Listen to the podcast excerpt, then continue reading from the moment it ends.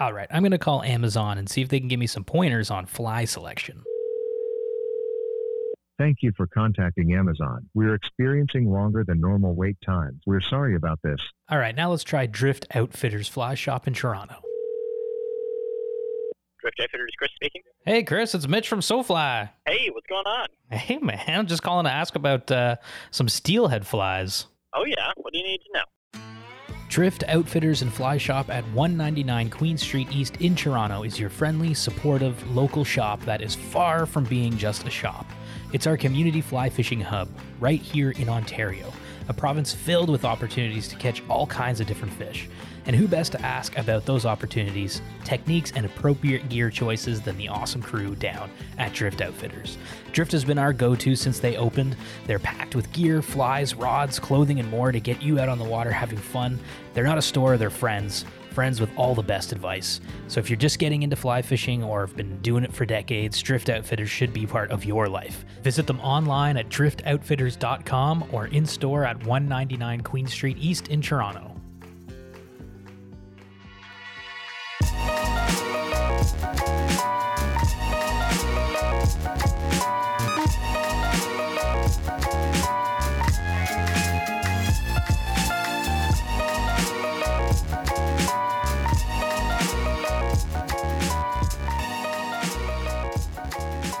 Hello and welcome to another episode of So Fly. Uh, my name is Mitch. We've got Aldo Hello, hello. and we've got Yilma. Hello. And we've got another episode here. We're very excited to be chatting uh, to all of you about today with a very cool topic. Um, obviously, if you've seen the title, it's, it's all about striped marlin uh, and billfish in general. So we're, we're pretty excited. But uh, let me just kick this off here. Bit of an intro. The Billfish Foundation was founded in 1986 with a mission of conserving billfish worldwide. Their keystone program was the traditional tagging program, which began in 1990. Today, it's grown to be one of the largest international billfish tagging programs in the world. Uh, most recently, two members, Peter and Jeremy from TBF, were involved with Costa in kicking off the Marlin Fly project, of course, which last episode we spoke all about with Hannah and Joe, who spearheaded this initiative. Um, and we got to learn more about the project itself. But today we're going to do more of a deep dive into striped marlin to learn more about these super incredible fish that we've never really talked about on the podcast um, before. Uh, Peter Chaibongsai is the director of conservation programs at the Billfish Foundation. He grew up in the Great Garden State of New Jersey and went on to get degrees at the University of Miami, Miami in marine science. He's worked at the Billfish Foundation for sev- over 17 years. He's had the honor to serve and actively participate and hold appointments to regional fisheries management organizations such as the Highly Migratory Species Advi- Advisory Panel, the Gulf and Caribbean Fisheries Institute as a board member, uh, ICCAT Advisory Committee, and IATTC General Advisory Committee. Uh, Jeremy Higgs is the assistant director of the Center for Fisheries Research and Development at the University of Southern Mississippi. He grew up exploring nature and fishing in the Midwest and Great Plains. Uh, these interests fueled his curiosity in the aquatic world, which resulted in him studying marine biology and coastal sciences. He left the Midwest for warmer coastal climates and began his career as a fisheries biology biologist. Sorry. Uh, in this role, he has conducted studies on a variety of different topics, ranging from oyster reef restoration to sport fish management uh, to highly migratory species research and a little bit of everything else in between. We're super excited to be talking to these two today uh, because all of these topics are things that you know we sometimes touch on the show and know absolutely nothing about. Um, so we're very excited to talk to the pros. Uh, but today, both Peter and Jeremy, of course, join us here on SoFly. Fellows, welcome to the show. Thank you for having us. Yep, we appreciate it. Where are you guys uh, calling in from today? Uh, we're calling in from the Bahamas today, actually. What? Well, that's pretty. Cause I already knew that. Obviously, we were talking before the show. Yeah, we already knew that's, that. what, that's what the Oh my God! I Really? They're together. You guys are Wow. together, obviously. Uh, you're, you're down at uh, a conference of some kind. What's the conference you guys are at? Uh, yeah, we're uh, we're at the Gulf and uh, Gulf and Caribbean Fisheries Institute conference. Uh, they're having their 76th, 76, yeah, Yeah. annual conference. Uh, luckily, down here in the Bahamas, so It's a great place That's to awesome. it doesn't it doesn't stink. I'll tell you that. Yeah. be. For real, yeah. How's the, how's the, uh, what, how long you guys been down there for? Like, what day is it into the conference? I don't even know what day it is now. So it is the first. it's uh, Are you the first lucky? day of the conference. Oh, first day of Uh, the we conference. had opening, opening ceremonies and things last night, but first full right. day of the conference. Okay, sick. And Yeah. it runs through uh, through the end of the week. So Nice.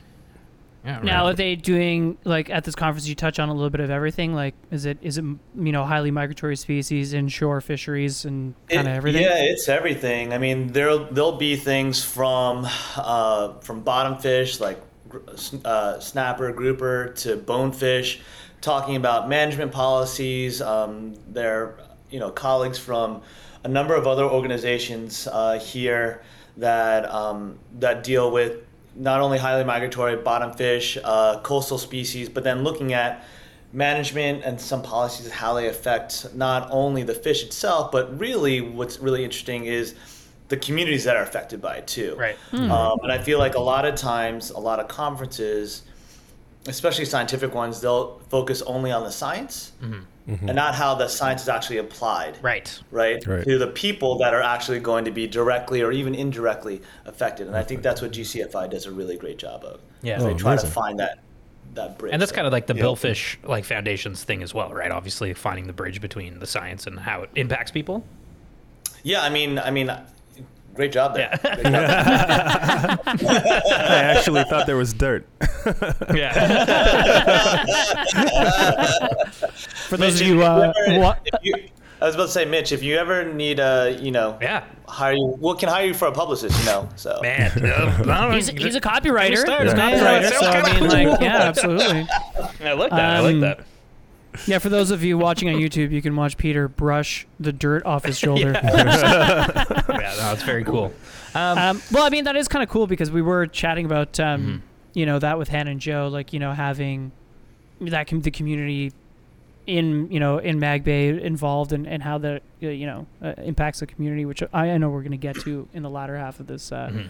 this show. But, um, but that's really neat. Yeah, I mean, I guess it makes it ac- actionable, right? When it's like, there's one Yeah. thing, it's like, I mean, and this is probably a good bridge because I'd love to just learn more about both of you guys, like how you got into, you know, the lines of work that you did and, and, and where it all started from, you know, like, um, I feel like the science and, and all of that, that stuff is interesting and, and it's cool to like learn about. Uh, it gets people excited, but when you can apply it, I mean, that's when it becomes fundable, I guess, right? But, but yeah, how did, how did maybe Peter, we'll start with you. Like what led you to, to this, to this job, this line of work? What got you interested in fish?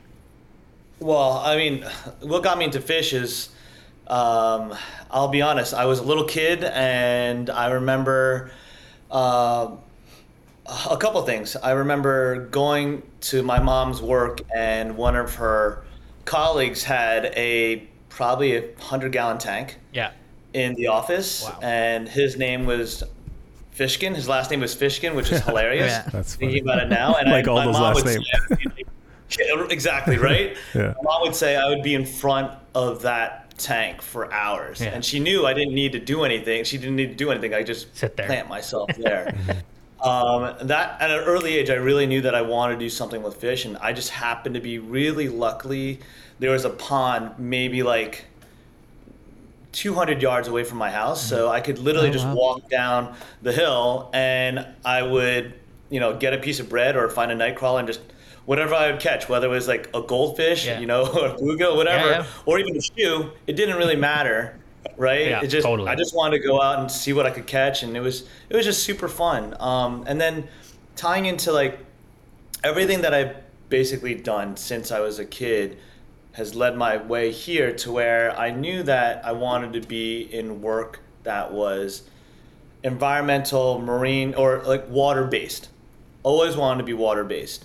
Um, and throughout college, I did marine science. And then when I did um, grad school, I did the same.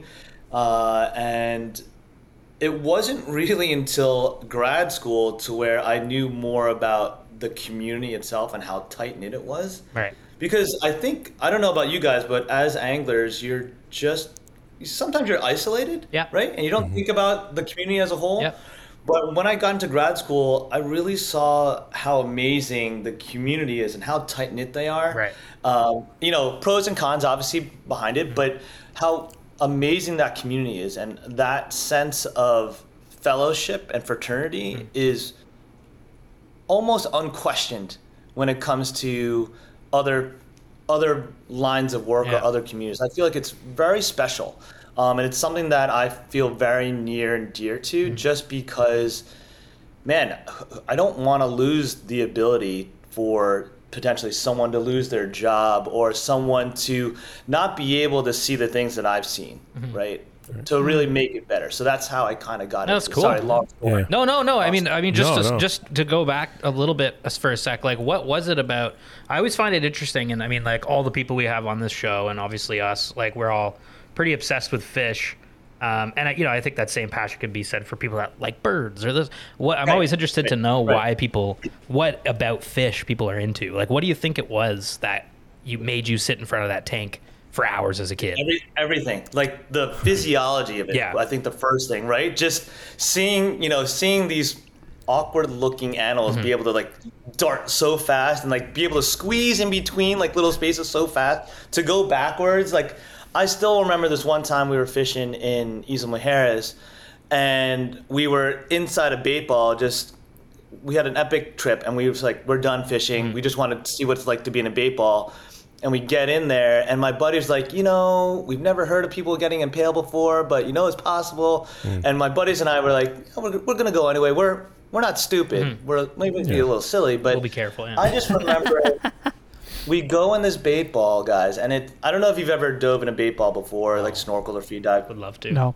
but No. you have Want to? you have these sailfish, which are the fastest fish, right? Yeah. In the water, and my my son calls them ocean cheetahs, which I love. That's cool. And and you just have these fish literally darting, and it's just amazing that they have the ability to go whoosh, like right in right between your face.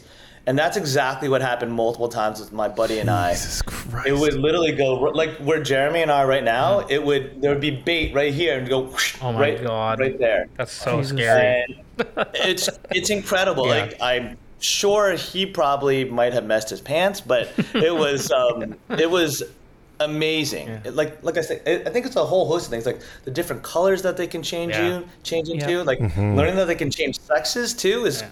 kind of weird and funny and you know Yeah. d- Wild. yeah wild, Wild, right wild. Yeah, it's Yeah. wild. Yeah, you know, you know, mammals. You know, here's mammals. Yeah.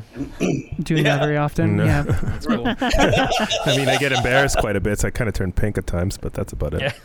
Oh.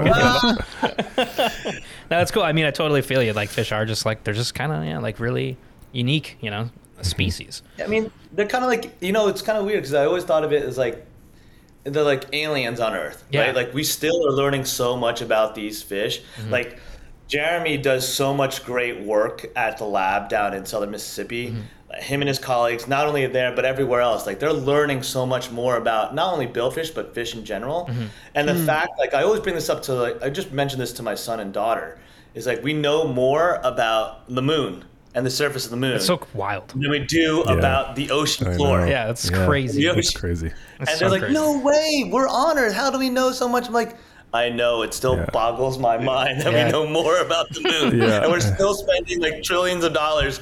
Let's just figure out you What's know, going what's on our in planet. here? Yeah. Yeah, exactly. yeah, yeah, yeah, exactly. Yeah. Step one, you know, like know. here, and then we'll like look over the fence. Um, Right. Yeah, I yeah, that's that's very true. Oh, Um. Jeremy, Well- why don't we just talk about you know like how you got into it now? I, I'm curious. You know, like I know you said you come from the Midwest.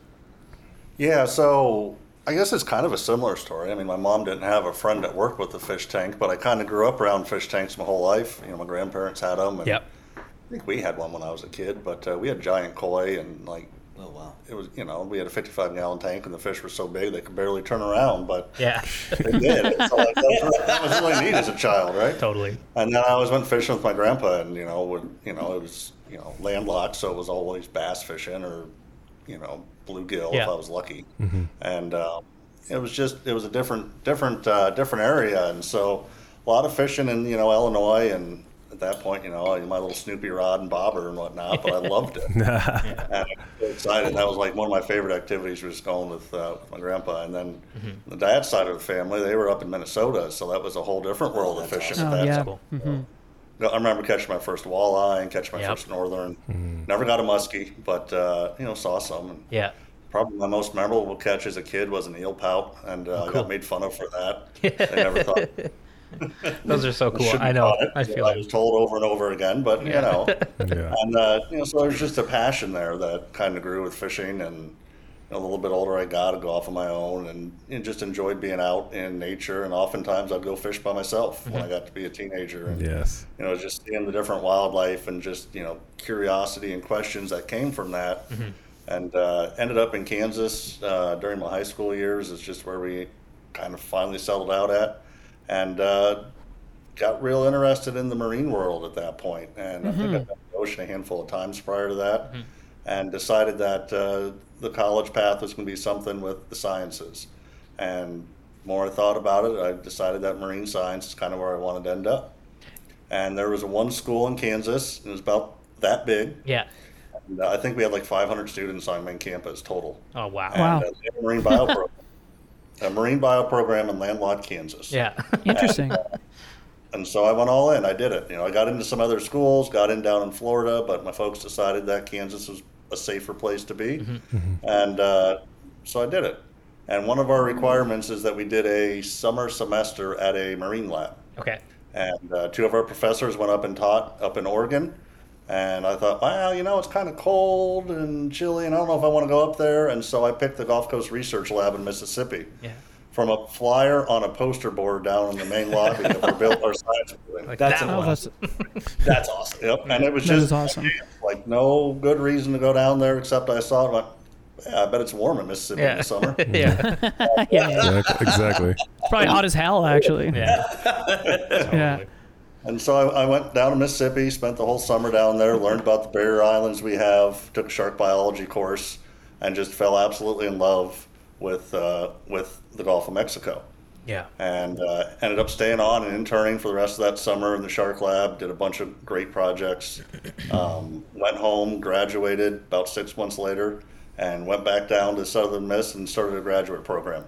That's cool. And uh, process of that, coastal science program is what we have on in our area on the coast. We're kind of a satellite campus Yeah.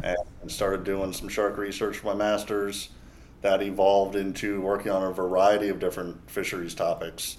Um, and as like Peter was saying, you know, working with the community is a very huge part of what we do. And just seeing that, and now the more I've been in my career and, and working with people, just the sport fishing community in our area is very tied with our lab Yeah. um, especially some of our senior research scientists that we have.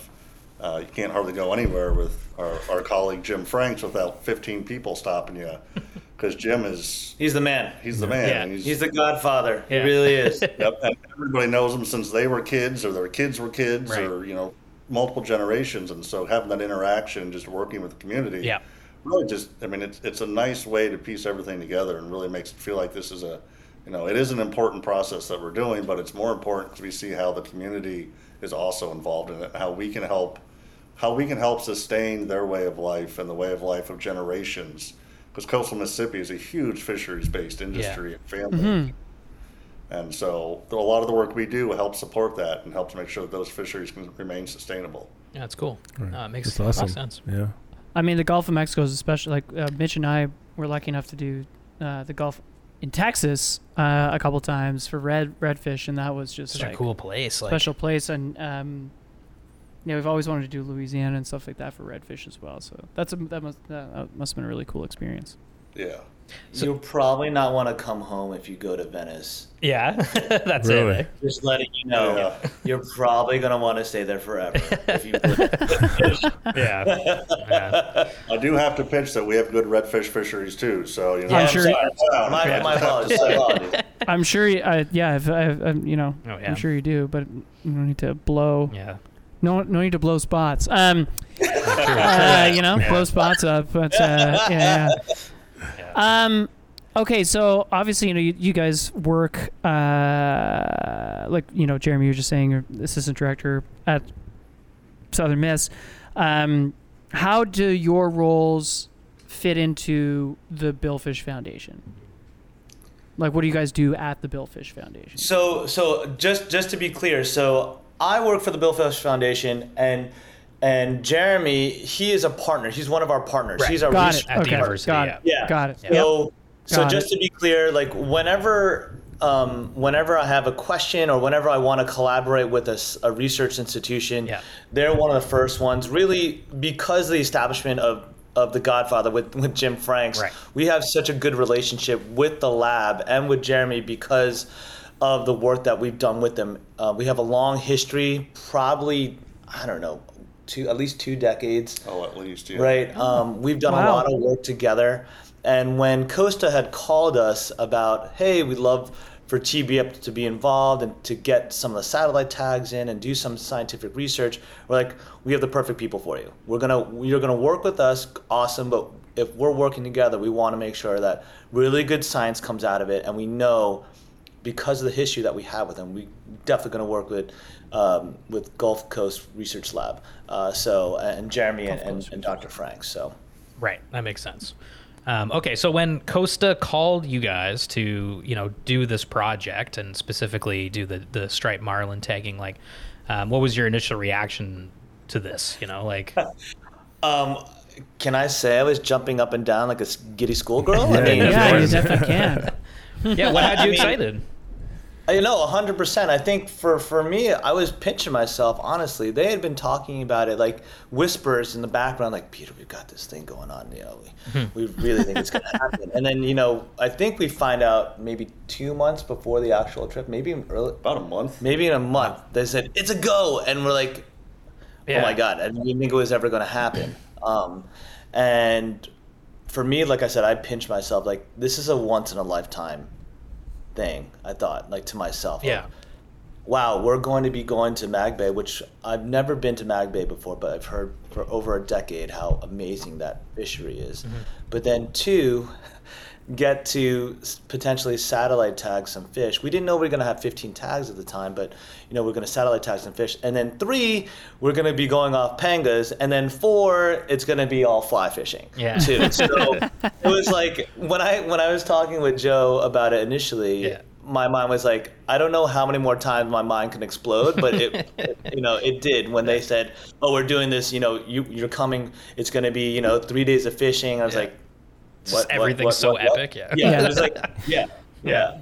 and we're getting 30 anglers together, and we're all gonna, Yeah, you know, like it's like okay, Yeah, they didn't even tell us who was coming. They're like, "Oh yeah, some people are coming. It's going to be kind of a big deal, but we." It's still like some of the hush, hush." coolest anglers around the world. Yeah, yeah, exactly. and and really, like, I think for me, and I told Joe and Hannah and everyone else involved in it, it was a transcendent trip for me Right. Wow. personally. What made it that? It like, what, was- what about that?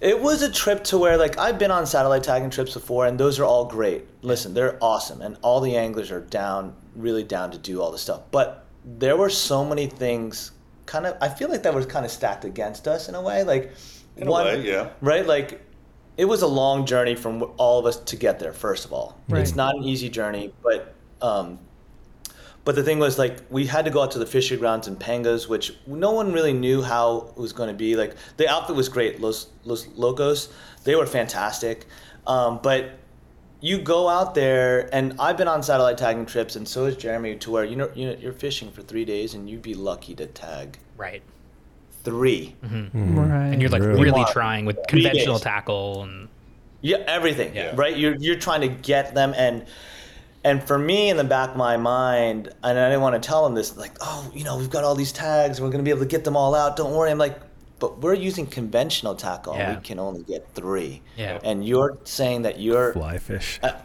yeah, you're fly fishing for these suckers.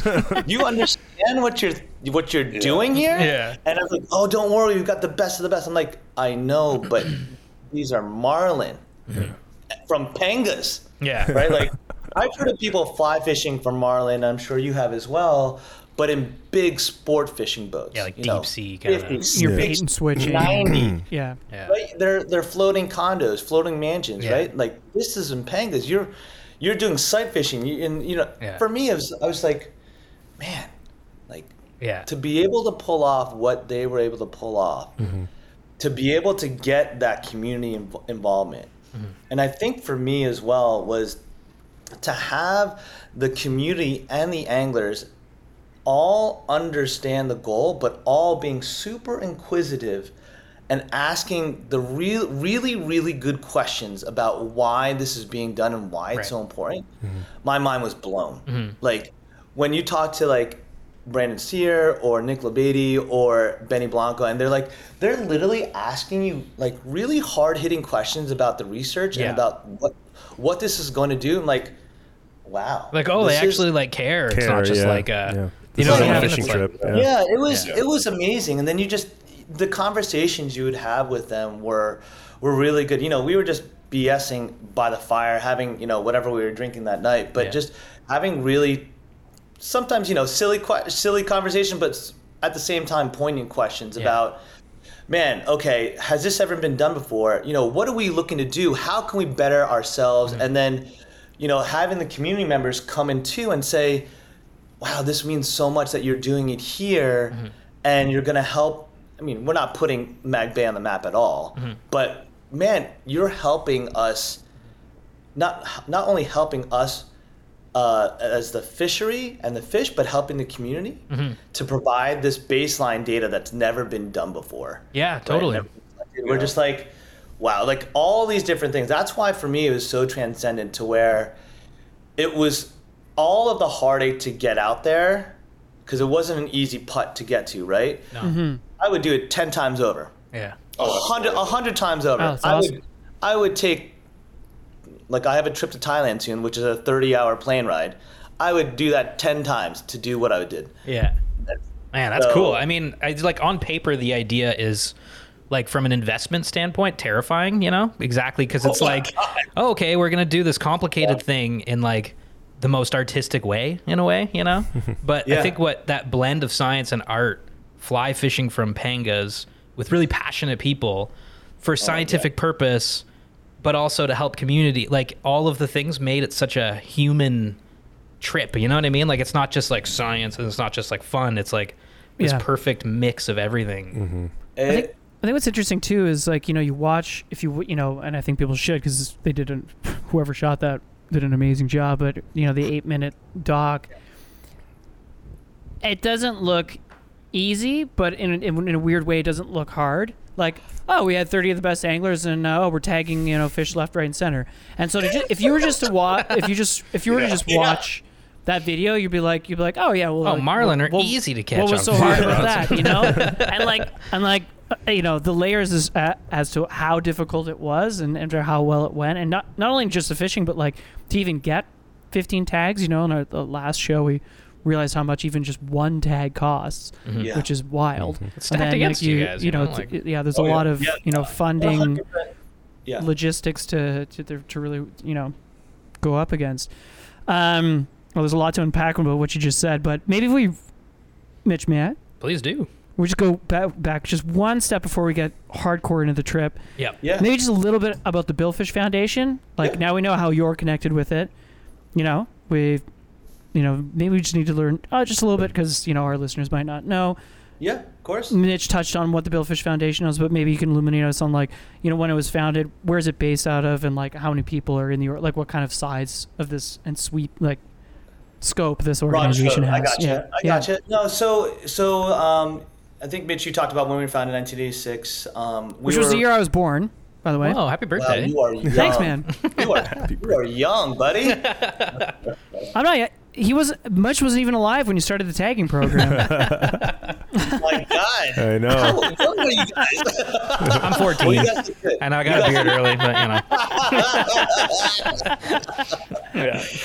Um, so yeah, so we were founded in 19, 1986 by basically a bunch of anglers and scientists that were going out and wanted to learn more about billfish. And at that time, nothing was really out there in terms of collecting that sort of data and Right. understanding how it was being managed. So uh, a number of individuals, um, 50 individuals and uh, fishing clubs, they all got together and scientists. And what I love about the Billfish Foundation is it's always been about community and science and implementation and advocacy together, all together. It wasn't just you know one one segment of one segment of uh, uh, or one segment of people that were involved in the founding of TBF. It was scientists as well as anglers as well as fishing clubs. You know, it was all sectors that were involved in it. And what TBF does is we look to uh, not only conserve billfish populations worldwide, but also to make sure that our fishing access is there all the time to be able to have a sustainable resource for future generations, as well as making sure that those communities that are dependent on that healthy fishery are not only recognized but promoted as well. So, for example, one of the reasons why we're here at this conference um, is basically actually your poster is about the collaboration between a nonprofit like the Billfish Foundation and a research institution, how Right. effective that is to get things done. And, and actually, there was a great speech tonight by the Prime Minister of the Bahamas. It was actually an amazing speech of how cognizant at least this administration is in regards to what the marine resources mean to the Bahamas. Right. And it stuck out to me to where he said, you know, there's, I'm going to paraphrase him because I can't remember it exactly, but he was basically saying, you know, how tied the Bahamian government and culture are to the marine resources. And basically, we need to protect it, promote it, and make sure nothing happens to it negatively. Wow, that's cool. Right. And, and for us, that's, you know, an analogy is the same thing with TBF. We are doing everything in our power to make sure that we are the voice for the offshore angler or those that love um, to go offshore, as well as those people that are part of that community. We want to make sure that we represent them not only on the advocacy side and the science side, but you know, just to make sure that that voice is always there.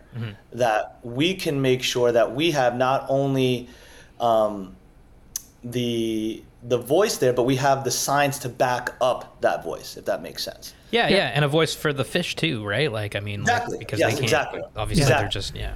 Right. Oh, that's cool. Yeah. Um, silly question. Might kick this to you, Jeremy. Uh, what is a billfish? Like, which what fish incorporate the Honestly, billfish? good question. Because like question. We're up in Canada, you know. We've, I've been to the saltwater. I tell you a what a times. walleye is, I don't but know. uh, I don't know you much about billfish. And I've been Very, bone very fishing. similar. Yes.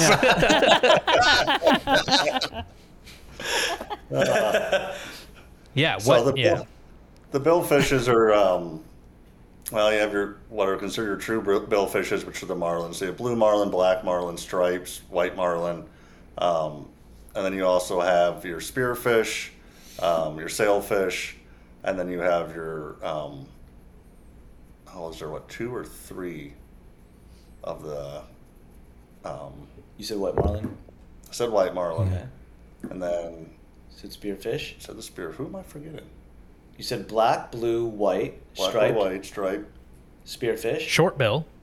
short bill, long bill. short bill, long bill, Uh-huh. Whoa, Mitch. and then I Which is on Google. I Everybody. googled it. Round Sorry. Yeah, Yeah, and brown then- scale. ra- Yeah, roundscale spearfish is a relatively new species that they discovered. What? Um, Oh. Probably about less than ten years ago at this point. I would say so. Yeah. Yeah. Oh, cool. So, and then you have the non non. The non-traditional billfish would be swordfish. Yeah. Okay. Oh, okay. Yeah. Okay, that makes sense. You guys have that up in Canada. Yeah, yeah. I mean, you know, yeah. Again, not you know. I mean, like we said, they're kind of like a walleye, but just a lot bigger. Um, Their nose looks a little funny. A little but, different, you know, yeah. well, Yeah, a little, little, little different. Yeah. and yeah. so stripe. What's the biggest billfish again? It's the um, because striped marlin aren't the biggest of the billfish, right? No. no, they're Black, relatively right? small. Yeah. Compared to compared to other billfish, they're relatively small, but you know Yeah. the biggest you know is is considered the blue, which can Blue. be The blue. you That know, makes sense. Yeah, can be you know if you give it a chance, potentially over two thousand pounds. Yeah. So oh, one, Yeah. Jesus. Any of these any of these en- endangered or of like being very vulnerably endangered? Yeah, so that's a great question. So there, so I'm gonna I'm gonna give you I'm gonna kind of skirt the question a little bit in terms of an answer. They are considered, I believe, threatened or vulnerable. No, vulnerable, I I believe. believe vulnerable. yeah. But the the thing of it is, like I was uh, I think I said earlier in the in, in the um, of this podcast is, not a lot is known about billfish. They are not um, they're not like a tuna or a dolphin fish or even like a trout where it's easy to collect information on them. These are rare event species, and the more information we get on them, the better.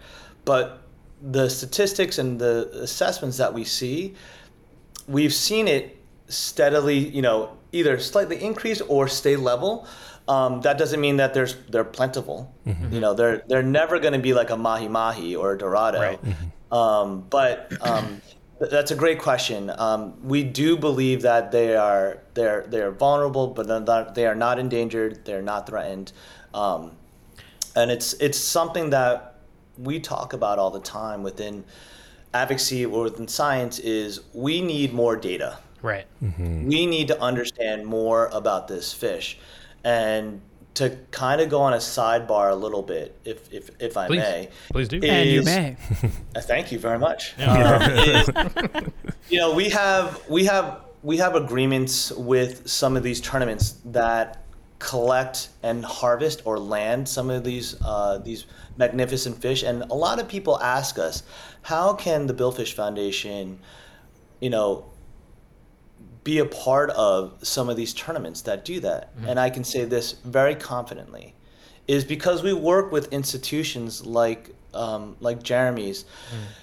Because without the collection of those animals, we wouldn't be able to know more about them. That's Right. how rare they are. Wow. Right? Like, for example, they just. You, you want to tell them about what just happened? So there was uh, there was just uh, an 1140 what 44 pound blue marlin landed in Alabama What? um, by, by chance. Yep. Uh, charter boat, I believe that was out and hooked Oh into it. Oh my it. god.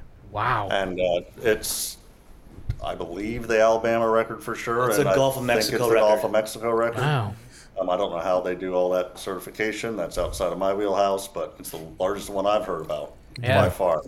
And so wow, 1100 pounds. Jesus. sam- samples from a fish like that are very few and far between at best. I think Yeah. the biggest uh, marlin so? prior to that was 1,054 pounds that were caught over a decade ago. Right. And so I know that was sampled at the tournament that it was caught at as Alabama fish. I know samples were collected. Now, what comes from that, I don't know for sure. Mm-hmm. Um, we weren't directly involved in that, um, in the weighing in of that fish. You know, since we kind of stay in our in Mississippi, you know, area for the most part. But we're we work with other research groups that were able to collect some samples from that. So ultimately, um, hopefully, we'll be able to figure out what the age of that fish was, and that's important for looking at stock structure and um, you know age structure for the stock, and you know how what is their theoretical longevity? Can we get a good estimate in the Gulf of Mexico? Which you know we don't get a lot of fish landed, so we don't have a real real solid baseline. Uh, for the data here, or Yeah. realistically Yeah. anywhere, because just not very many fish are landed. And, and that's that's kind of what I was getting at, and I think I mentioned that within the documentary as well. We know so little about Yeah. these fish. Any chance that we have an opportunity to get and sample this data, A sample um, have hard parts to sample, especially off a fish um, that is that large. Is it sad that it's not in the water swimming anymore? Yes, hundred percent. Yeah. But our goal is to make sure there are more fish like that in the Yeah. future, and then more importantly is to learn from the fish that gave its life as well. For sure. Um, Yeah. You know, I think Small I think a lot like yeah, I mean in a way it's like that fish doesn't die in vain, you know, and I know Yeah. like I don't know, that could be thrown around for all kinds of like probably much more trivial things, but but this it's like actually because it's like you say they're that elusive and mysterious. It's funny, like I, I feel like brown trout are elusive, you know, for me. It's like probably it's obviously they're everywhere. Um, what is like what is it about striped marlin or just billfish in general that makes them mysterious and elusive? Like why do we lack this information and, and how do we not know and I know it's probably the stupidest question you guys are probably like because the ocean's big you know like, but like how do we not know where they're going and I mean, I, it's kind of interesting. It's it's it's, it's interesting because like that's right yeah it's pretty big yeah, it's, it's pretty big. It's pretty big. It's interesting because like you know to your point, Mitch. Like when you think about it, billfish or sailfish or or marlin in general, or like colloquially, Mhm. you know, you've seen it.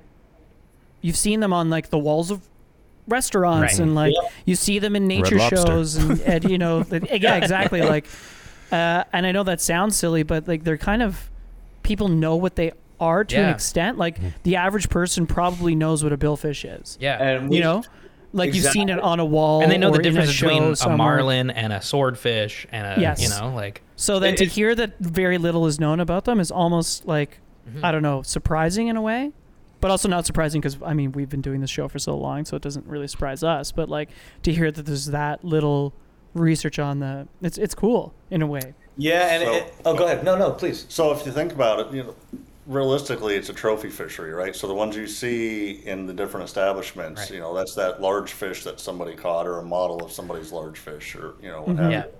And so getting data off those trophy fish is great, but it's it's a very small part of what we need to better actually understand the life history of that fish overall.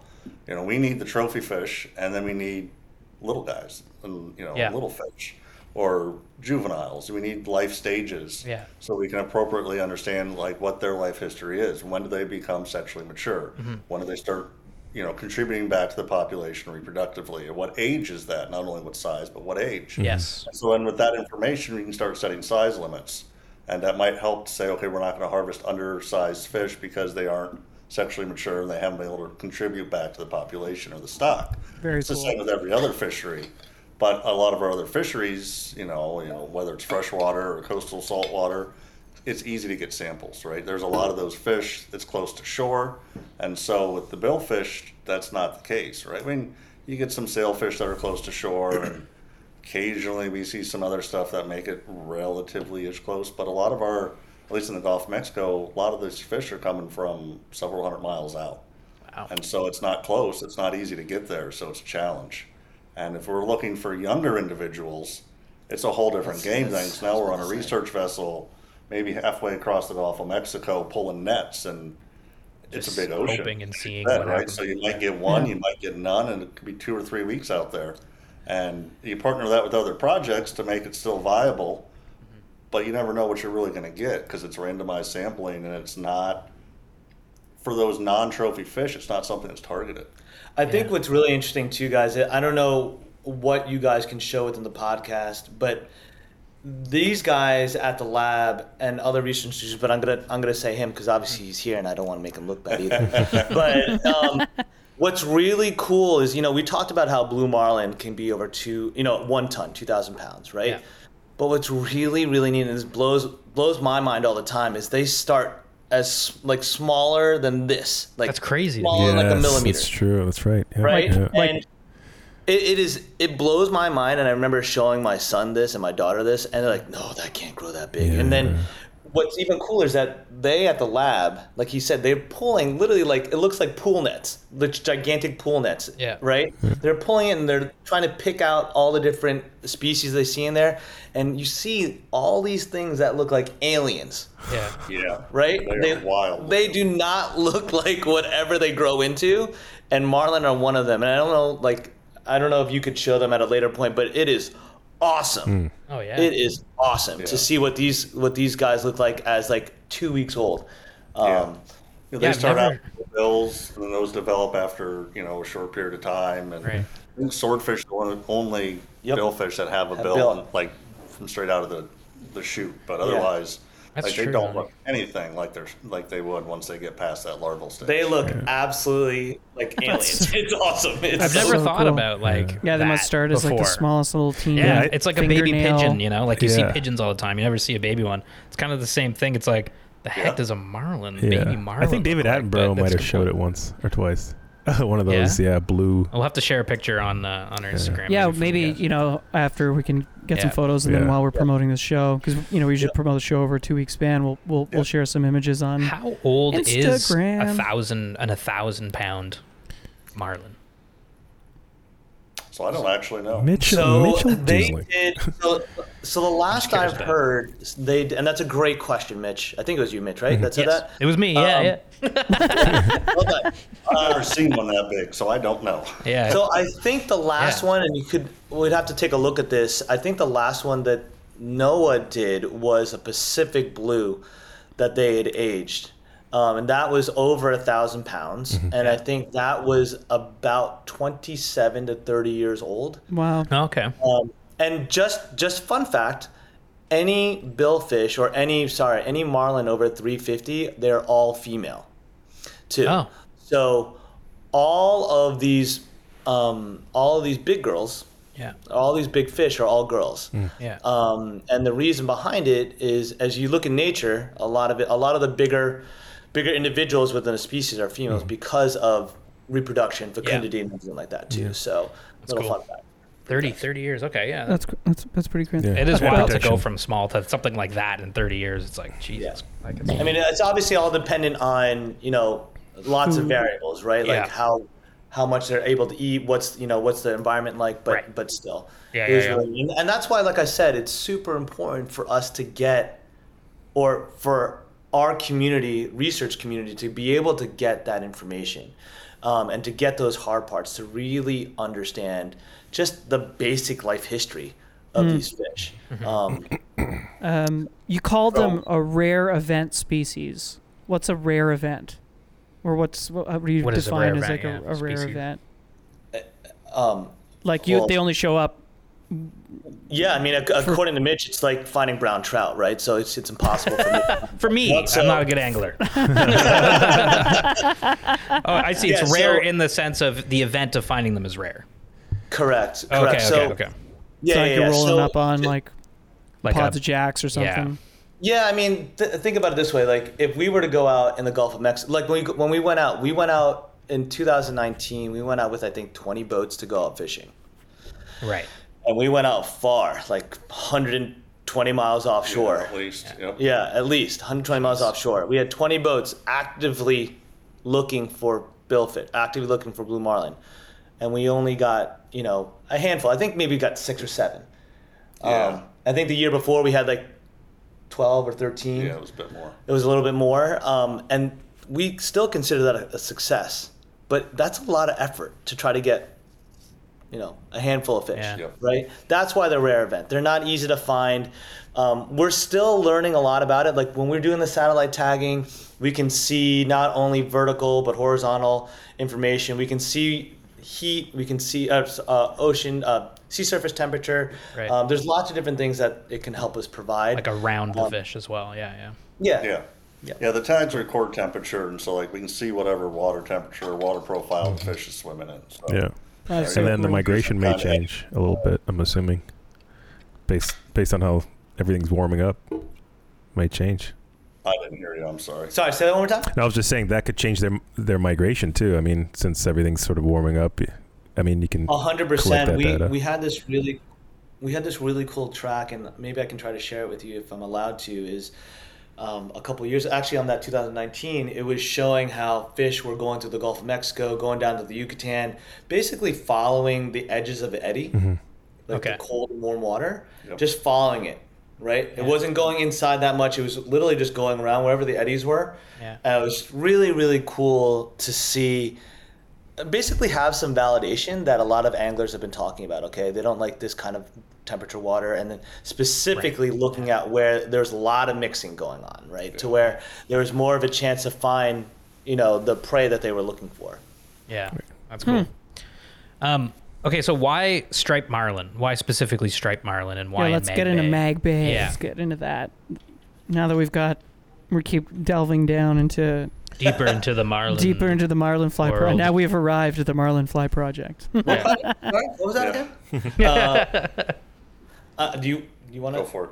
So I, I think for for Costa's purpose is they were looking at, um, and I can't speak for them obviously, but I think what they were looking at was what is going to be what fishery, you know, means a lot to that community specifically. Yeah, right? yeah. And they were actively targeting striped marlin, um, and they have been, and they were trying to do something really unique and novel, which was you know that that outfit Los Locos they're doing specifically on fly. I know they do some conventional, but really their specialty is fly. And then they had talked to us about, hey, you know, has any research been done on this stuff before? And I honestly I kind of laughed at them because I'm like "Psh, satellite tagging, you know, on the fly. You guys are crazy, Yeah. right? Like there there were there were discussions of is this an actual good idea? Because it's one thing to do it for publicity but is it going to hurt the fish? Is it going to what is it going to do right?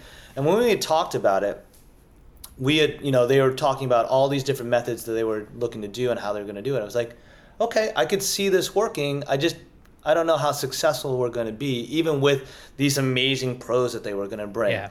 Um, and we I know that they wanted to highlight that community, that fishery, that very specific fishery, and that's why. And they knew, obviously, striped marlin is very near and dear to that community, especially that San Car- I think San Carlos. That was the community that Yeah. that it was out of. Yep. So.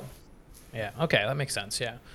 Yeah. I mean, and there's just such a beautiful fish too. You know, like in the film, Yeah. Gorgeous, like yeah. they're just like the blues of these fish. It's just unbelievable. lit up is insane. Yeah, It's crazy. one of the most beautiful species out there for sure. So I think the the other interesting side of that is you know not knowing what we were getting into when we got down there, right? So we Right. striped marlin were picked because that's what the fishery is there, and it, it's uh, obviously booming, which was just absolutely incredible. Those things are everywhere, Yeah. um, which is awesome, awesome to see, seeing them light up and slash through bait balls. But Yeah, so cool. with this this fishery that's growing, you know, how does it impact the the population? How does it impact the fish? Mm-hmm. And you know that that's super variable, right? You know, fly rod might be a slower time to land it than conventional tackle. It might not, depending on who you are. And you know, how does how what is the survivability? and so that was one of the big questions and one of the conversations. And we you know we didn't know going into it. Yeah. And, and we know we know more now, but we're still waiting for more data to come in as well. So, Right. Sure. Yeah. Yeah. Yeah. That's cool. Yeah. I mean, why? I mean, yeah. Why not striped marlin? You know, like it's like let's start somewhere, and why not start with them? And it was cool to hear from from Joe and Hannah about like just the thing that blew my mind was the fight, like in terms of a striped marlin, was getting it the fish in pretty quickly on a fly rod. You know, with I was shocked, honestly. Yeah. I mean, obviously, I, I mean, I shouldn't be knowing the individuals that they brought. You know, from Hillary to Paula to yeah. Brandon, and all these guys. They were, they were amazing, and they, you know, they were so careful with Yeah. everything. Um, and it was so interesting. Like I said, you know, you know, angler to angler, scientist to scientist, whatever. That's that's all great, but you can tell when someone is being not only an active listener, but like being incredibly careful about every Yep. single detail. Yep. Yeah. They wanted to make it 100%. We they want to make 100% sure that we were comfortable Yes. with the yeah. way they were doing it. Yep. It's cool that they cared. You know, yeah. Mm-hmm. for for some of those guys, they don't need to listen to me at all. They, sh- you know, they, Yep. you know, and you know, if we were talking about fly fishing in Montana, where Paula, I think, where Paula, she wouldn't listen to me at all. But when it came to this stuff, they knew how important it was, Mm-hmm. And they wanted every single checklist off Yeah. and they made sure that they were, you know, you know, stripping it right. They were reeling in correctly, and I was shocked how fast it was coming in. Like, Yeah, it's crazy. some of them were less than like two, three minutes. It was, yeah. That's so Jeez. crazy. Awesome. It's like, It was so huge fast. Crazy. Oh, yeah. Absolutely incredible. It was insane. Yeah. It was Yeah. absolutely insane. And then you, I don't know if they told you, but there's this awesome scene. I remember, like, I think that was our first day, and Benny is reeling in a fish with half a rod. Oh, really? Yeah, yeah. I, we've got some pretty awesome pictures. Uh, the photographer Yeah, Nick, of the- um, Yeah, he's been he's on our show before. Cool Yeah, guy, he's a and uh, Really great, great guy. photographer. He's got some of those awesome shots of Benny's rod. And luckily, you know, again, luckily enough, Mitch and I have fished with Benny, and we know how passionate Yeah. he is Yeah. about pretty much everything. And uh, I'm sure that must have been a, quite a scene. Oh man. It was it was so weird to me. Like um, when I was I was telling my buddies when I came home, I was like, "Listen, the fishery is amazing," but half the time I was just watching them cast. Yes. Yeah. I wasn't looking at the fish. I was just watching the beauty of them casting. Like watching, you know, Benny or, you know, Paul or Hillary or like Brandon, all these amazing pros, literally like back cast. They're just doing like, oh, you know, nothing, like 50 yards that way, 100 yards that way, like, Yeah. you know, rocking on the panga, you know, like perfectly placing where I said to, you know, drop the line. They're like, it was, it, Cool. it, it was making me smile from ear to ear, and I, I had to catch myself sometimes because I wasn't watching the fish because I was like, oh my god, they're they're casting again. I need to watch them. Peter, take the fish, Jesus! I mean, it's cool, like how fishing and like fly fishing too, obviously, is like evolved over time. From you know, you think about like fishing and like outdoor sports and, and fly fishing back in the day of being like tough, like dominate nature, you know, like kill the fish, eat it, like Right. you know, to now where it's more like some anglers are even and we've talked about it before, like thinking about like, gosh, I hang the rod up because like I love the fish so mm-hmm. much, I almost don't even want to hook it. You know, it's like it's Yeah. cool the progression of things. It was, it was like I said, it was such a transcendent trip for me, and I- I'm sorry I'm repeating myself like a broken no. record, but it that was a time after that trip. I'm like, I need to learn how to fly fish. I need to learn how to do this. After watching like the majesty of their cast, and then Yeah. just understand the passion that they had for it, I'm like, Yeah. I need to understand this, and because of that trip, I took my first fly fishing trip to North Carolina, and Asheville, and that was Sweet. a completely Oh, nice. flipped my script in terms of what fishing was like mm. Yeah. like just because like I didn't know what I was doing, I was listening to the guy. He was telling me what to do. Like I know what to do, kind of, but not really. Yeah. But like you're not on a boat with like four or five or ten other people, like you know, talking to them. You're literally in nature by yourself. Yeah. With your guide, kind of. It was a surreal experience. It really was. It was. It was a Yeah. really surreal experience. Yeah. Oh, no, that's love great. That. Jeremy, do you fly fish? So I, I dabbled when I was younger Yeah. in Colorado and caught a few trout, and I hadn't really touched it all. But then when we were down on this trip, Yeah. you know, tags were out, everybody Yeah. was happy, Yeah. and I'm like, well, you know, I want a shot. Yeah, yeah, for sure, absolutely. so they gave me a spinning rod. So I, you know, had my shot with that, got one to the boat, and like, they're everywhere. Uh, there's a fly rod right here. Do you want to do this? I'm like, yeah, let's let's let's try. Yeah. And so uh, Noah Thompson was the guy that was on our boat, and he walked me through great. it. I mean, it's been 15 plus years since I picked up a fly rod. Yeah. Walked me through it, made a bunch of casts, got one to the boat. Nice. That's No so way. cool. That's That's so cool. Did the muscle memory come back, or was it a, a new learning experience? I, I think it was pure luck. Yeah. Okay. I think it was pure, pure you, luck. you but, just you blacked know, out. And, Yep. I just woke up and there was a fish there suddenly. well, I'm sure they caught it. Like brought it, Yeah, I was about to say they did, they did a hook in hand. They did a hook in hand. Oh, you did a great job. Yeah. Welcome back. Yeah. well, if you need some motivation, uh, just across the street from you guys on Andros Island, you can go visit our guide Prince, and he'll motivate you to, to become a great angler Yeah. if you want to go fish for bonefish. Yeah. That's awesome. Yeah, Yeah, that's they were actually. It was funny. They just mentioned um, an award winner last night. Uh, sorry, tonight, Prescott Smith, who I guess Yeah. fishes out of Andros as well. Yeah. Um, I guess he's a fly fisherman as well. So um, I met him like a couple years ago, and he's a very passionate, I'll say the least, uh, angler. yeah.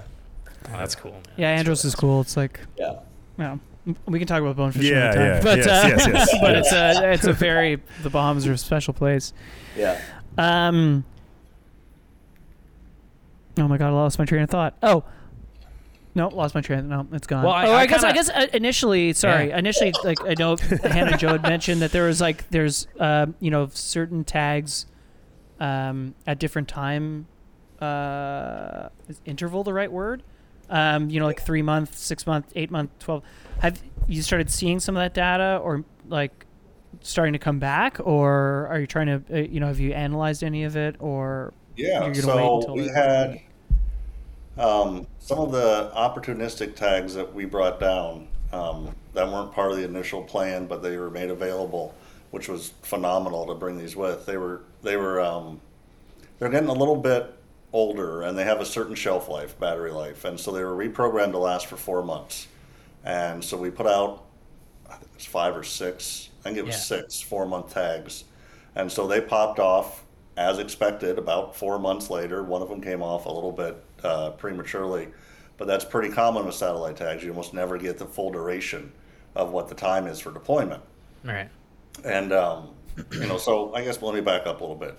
You tag your fish, it's back in the water, and that tag starts calculating time and starts recording data. At the prescribed time, it actually has an attachment at the, at the tip that releases, and the tag floats to the surface Yeah. and then starts transmitting data So to the cool. overhead satellites. And Yeah. so when the tag's actually on the fish, we have no knowledge of what's going on. Mm-hmm. And so it is radio silence for however long that deployment is. So for three months or so, we didn't hear a word. And- Scary. And, you just assume that, hey, Yeah, that is. this is. half dozen tags we just threw in the water. I hope these things are working. yeah. I mean, they Yeah. might be, they might not be. Right. And so we're getting we got some data back on those half a dozen fish with the short deployments. Um, Post processing is a lot of work. Oh, yeah, So once, Yeah. You get the, once you get the data back, it goes back to the company, and then it goes off to uh, then for a further post processing to get good geolocation information on them. Because literal months of just 24 7 data. Yeah. right? Yep, and Yeah. you know, and that data is recorded, you know, every 15 seconds, every 30 seconds, depending on how you program the tags. fuck. And so there is just an absolute ton of information that can be, you know, garnished from these tags. That's so And- exciting, Yeah. though. Oh, it's What, yeah, what are like the main yeah, things like- you guys are hoping to like learn? Like, what are the big things, you know, you guys know, would be stoked to see?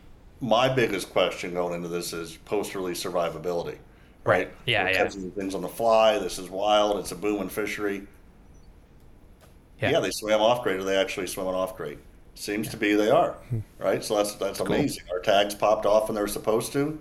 So at the very least, that means the fish survived. Yeah. X, Right. Uh, up to an X number, like time of fight. You know, it's like Yeah. we know. Correct. Yeah. Yeah. Yeah, Yeah. and, and the thing is too, and I don't know if we mentioned. So every time that one of these fish were tagged, we recorded every single thing from. I, and I think Joe had mentioned this, you know, length, you know, Yeah. t- time and, and everything like that. So we had a good start, like good baseline data. starting data to where we knew, okay, later on when we, re- hopefully when we recover the, the tag and the tag data, Yeah. okay, this is, you know, this can be used to look at the history of, of that fish and of that Mm-hmm. tag. Yeah. Okay. Okay, so so like survivor survivability uh, based on catch and release practices is your kind of main thing, Jeremy. That was my biggest question going into this, but then you know the curiosity factors there of where do they go? Yeah. Yeah, that's the Yeah, thing. that- that's what. Yeah, for I'm me, like- that's, like what- I'm like, yeah. where are they? Where they go? It's I was surprised why to find even out there? you, You guys don't know where they go, and I was like, "How do these guys not know where the marlin are going?" you know, it's like, it's cool. Like, it's like, what, It- what if it's they're? nuts? Like I said, we're Where, we're Mitch? I don't know. What if they're going to like you know Australia or something? You know, it's like who who knows? I mean, what's really cool, and again, I sound like a broken record, but we are still learning mm-hmm. Yeah. about these fish, and you know, it just happened to be that you know we had opportun- opportunistic tags that we could bring along, so we could do further research on this. Yeah. And then we had a great partner like Costa that to invite us to do something like this. That we had a great community that was really amped to mm-hmm. really be a part of this and really take care of what and understand the mission as well. Mm-hmm. I think, like I said, it- it worked out so incredibly well. Mm-hmm. Um, and the fact that we're getting, you know, we're starting to get some of the data back. Yeah. It's, Yeah. it's, it's incredible. And the community's involvement and their their appreciation for the sustainability of the resources that they have. Yeah. Right? They know it's a special area. Of course, they're there. I mean, I was there Yeah. for 20 minutes and realized how, how Yeah. amazing this area was. I could imagine being from San Carlos. Yeah. Um, but so yeah, I mean, we got our, our short-term tags back. We have there were some eight-month tags that were deployed. We know I know data has come back from that. We haven't. That's Nice. not through processing yet. Um, one of the actually, I'm almost 100% certain that one of the tags that's in that uh, or one of the one of the tagging events that's in the eight-minute uh, clip yeah. is one that popped off to the day 10 months later, like it was programmed. Shut Oh no way. And you know, Jeremy, that never happens. Almost That's never happens. awesome. You know? That's news to me. That is awesome. That's, awesome. I was Yeah. watching that, and I was uh, actually That's Jim so Frank's cool. colleague. We, we were That's looking at awesome. some of the data, and he's That's hey, so cool. This tag To just popped day. off. That's so like, cool. I think that was Dave's tag. And so It worked. Things I'm like, I think that might be in the video actually. Oh my god. That's Like, so rad. And so that's obviously not through processing yet. It's, it was sent back to the company, and they have to do their their magic to it. In it now, yeah. And then uh, we still have some 12 month tags that are deployed, and you know, sometime mid December, hopefully we'll get data back from those too. It's it's pretty amazing too. Like, again, sidebar, just because I'm sorry, um, but it was just really interesting because that first day, and I don't know how, if Joe Joe had told you, but we were almost skunked that first day. Yeah, Yeah. they were saying the first day was like, ooh. First day was a little, look, it was a little tough. For the record, I wasn't there the first day, so I had nothing. That's what it was, man. Oh, there you go, man. Jeremy shows up all of a sudden he's taking shots and catching fish. I mean, they, they were trying to they were trying to blame blame me, and then like Jeremy's there, and like, oh, we're taking Jeremy fishing all the time now. Yeah. So- but what was really neat was like about the post release mortality and like thinking about all these different cool things is what was really neat the next day is that we I think it was either Perrin, Wiley, or Nick was in the water and they saw or someone had taken a picture of our satellite tagged fish. Oh, ah, cool. It was the next day they saw Wow. the same striped marlin that was tagged. Right. And Wow. I was like Doing a thing. again, I was like, what? Like Yeah, what are you the never odds of that? Yeah, it, it- it's incredible, right? Yeah. like It's great. Yeah, I, I don't know. It's there's so many cool things about that trip, and I'm sorry, I'm totally like gushing about it. No, I, but- no, No, I, No, this it is makes me wish yeah, I was there. Thanks a lot, Yeah. Joe. yeah. it is such a fun, yeah. It's just like to think there's a fish or fish swimming around right now with tags, you know, in them that could pop off in December. And it's just like really neat thought, Mm-hmm. you know. I'm Yeah. stoked to hear. You know, it would be cool to hear after the data's data's processed. To you Yeah, know, like, what- what's what the result? I think, like, and uh, I think know. that's the goal too. Is like you know, Costa Costa's really innovative, and Joe and and Hannah and the entire team they get it, right? Like they they totally get Mm-hmm. Uh, totally. the conservation aspect, the community aspect of it, and this was you know this was an epic trip by all by all by all numbers, right? By all proportion. I forget what the analogy is or what the idiom is there, but but it wasn't just an epic trip, right? It was it was a it was a point A to a point Z. It just wasn't a point A. Right? Yeah, yeah, there right, was yeah. there's multifaceted factors that will continue for years, Right, really, if you think about it. Um, They understand it. You know, they understand it from that community conservation science aspect of it. Um, and Yeah. we, we can't thank them enough for having us be a, be a part of it. Oh yeah, it's Yeah. Oh, it's wicked. It's cool when marketing initiatives like uh, like actually turn it like people actually the people behind them are actually like genuinely Yeah, passionate ex- about exactly. Ver- you know versus I mean? to like, sell an ad like Joe and Hannah are like we know that they are Yeah. they really do love this stuff and yeah it's cool Yeah. It's wild how Um, many projects they're involved with, but that's an another sidebar. Yeah. But yeah, we've been working with them since 2020. And, you know, in our little micro community, they help us out. they're always busy You know, they're always Yeah. busy helping someone out, which is pretty pretty cool. But that's what Um, it's all about. I feel like too. Like going back to the original reason of why we're here. Mhm. Is that's why I think we're all in this community because it is so tight knit. And when Yeah. when someone asks for help, it's it's almost immediate. I, mo- I almost feel like like it's that way. And you don't cool. see that that often in a lot of other communities or a lot of other work, you know, arenas. Yes. So totally tight knit small world and actually having yeah yeah it's benefiting from that that's cool correct. All currents Um, connect somehow. Oh. whoa cool Costa's really next cool. tagline. That's deep. Say. that is deep, Aldo. Deep. Yeah, jeez Louise, Papa cheese. Okay, what? Okay, just to end this out, round this out. Is there like what? I mean, you you know, you just mentioned earlier, like you're at this conference. You know, the prime minister was speaking about, um, which is really cool. Like the importance of fisheries and stuff. I mean, that's amazing to hear that kind of stuff. You know, coming from um, the prime minister. That's awesome.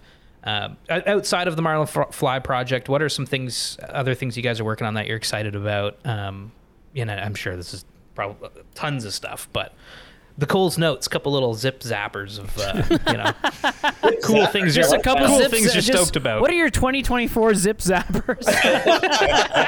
just zip them and just zap them. Come on, let's go. Please. So, uh, like you said in my in introduction earlier, I've worked on a, you know a zillion different things, and Yeah. a lot of what I do now is um, highly migratory species. So not only the billfish, you know, we look these tagging projects are great. Uh, you know, they're one off, and especially the marlin fly was just phenomenal. Yeah. But, you know, chances to go out and get other satellite tags out. You know, we do have tags out in blue marlin right now, and we have a handful Nice. more to deploy.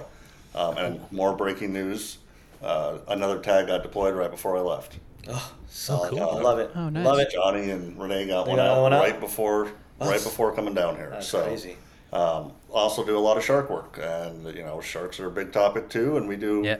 Satellite tagging of those, life history studies, just a little bit of everything. Tarpon? then- Yeah.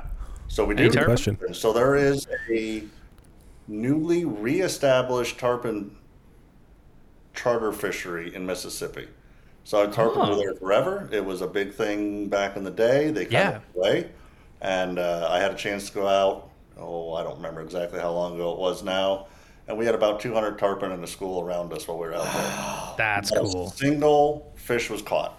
Yeah. Not a single fish was caught. Well, because you didn't have your fly rod on you. right?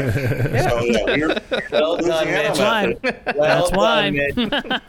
We're Well doing the. Louisiana method, and, you know, conventional tackle. Yeah. And we ended up getting a handful of satellite tags out. That's cool. And uh, That's some of our colleagues down in the Gulf of Mexico are, you know, they're satellite tagging marlin. They're putting acoustic tags in marlin, Nice. or not marlin, sorry, tarpon. Yeah. Um, And so they're putting acoustic tags in them now too. And so that's another big, another big research area that uh, we're delving into is the acoustic telemetry tags. And so unlike the satellite tags that you know collect data nonstop and then transmit to uh, to the satellite system, these acoustic tags are actually surgically implanted in the fish. and you know there may be the biggest ones are about like that, smallest Right. ones. are, You know, Yeah. So, and uh, the fish has to swim by a receiver that we have deployed, but then we get an exact timestamp and location because we know where those receivers are. Like when they ping, yeah. Really fine scale movement. That's very cool. And so acoustic telemetry is used in freshwater, saltwater, hundreds Yeah. and hundreds of different species. Yeah. And so we're, we have a big push on that. We have some red drum tag. We got some sheep's head that we're tagging now. Cool. Some black drum. Um, we've done a handful of sharks. And Yeah. Just a lot of different species. So we do a lot of telemetry work.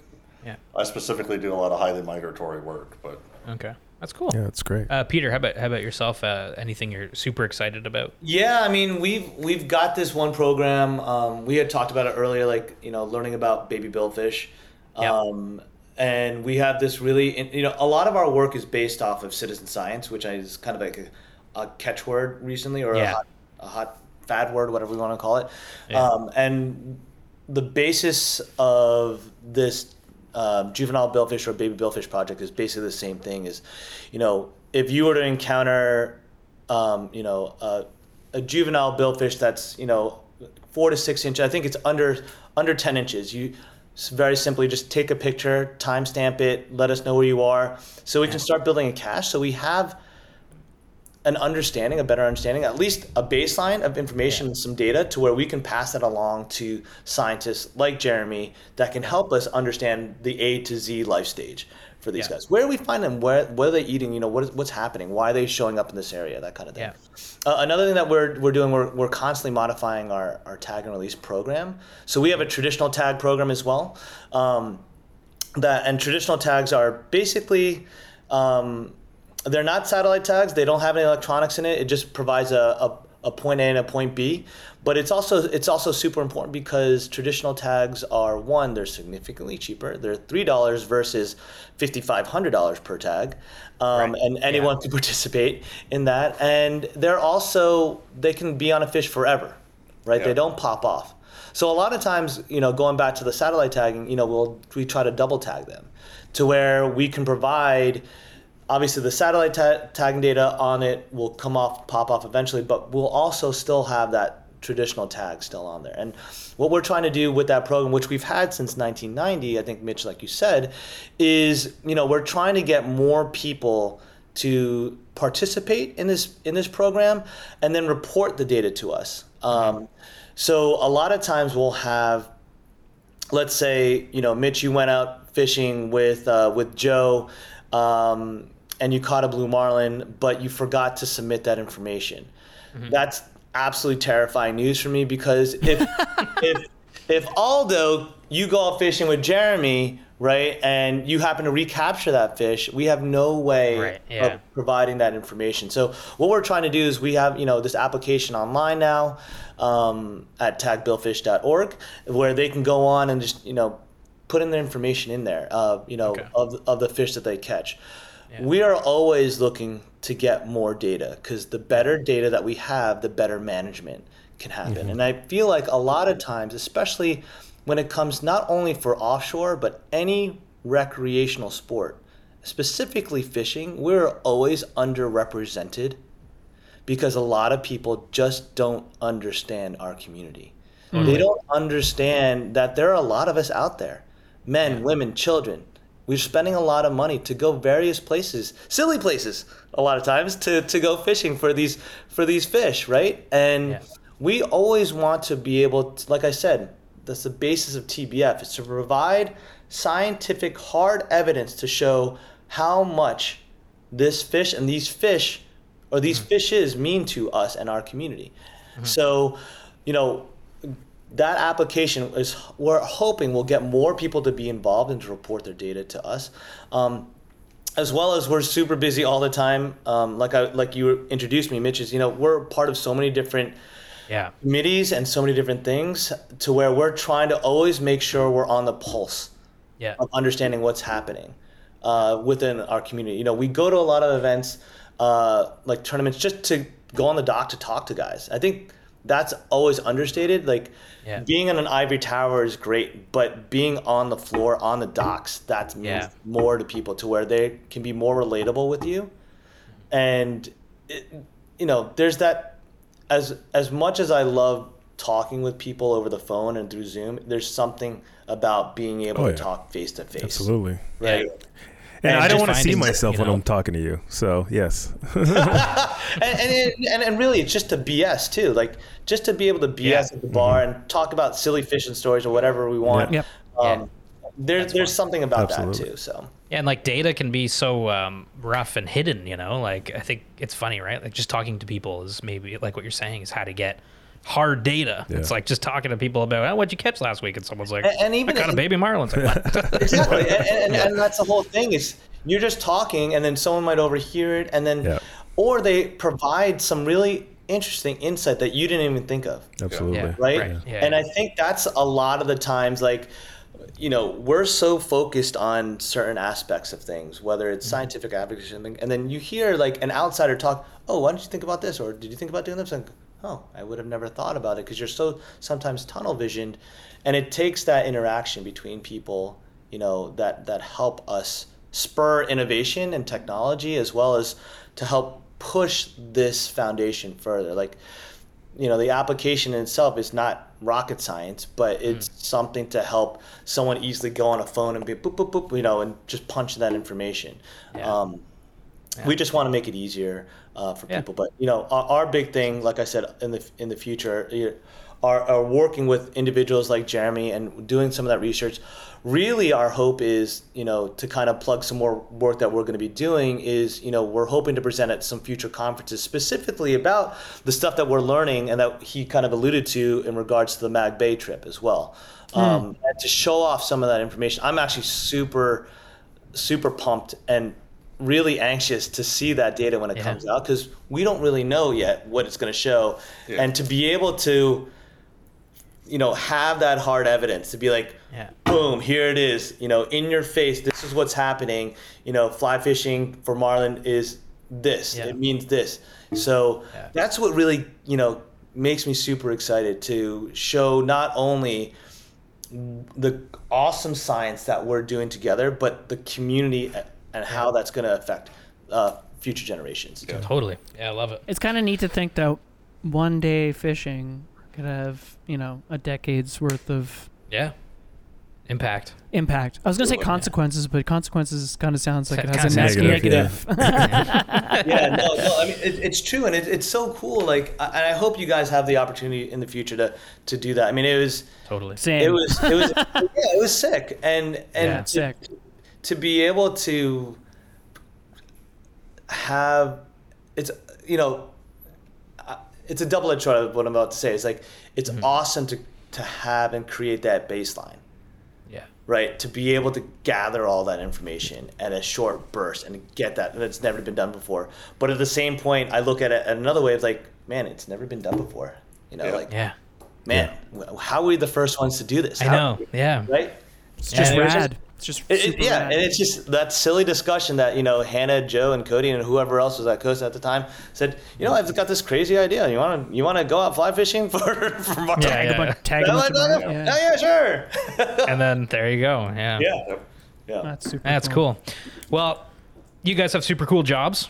Um, Very that's cool. for sure. Be- And uh, and yeah, you know, like thanks for being the voice of uh, of striped marlin, marlin, but also you know all fish. I think that's that's uh, really admirable and, and really cool. And um, and we much appreciate it. And also you both coming on the show tonight. Have fun in the Bahamas. Um, you know, Yeah. which I don't think uh, needs to be yeah, said. We'll, we'll, we'll try. Yeah. We'll try, Mitch. How much time do you have left? Enjoy. Yeah. Uh, unfortunately, I have to leave in a day or two, but No. he's here. I'll be here the rest of the week. He's here all week, so Oh, he'll he'll drink a couple. for Jeremy's all here all week, everybody. yeah. Um, I love it.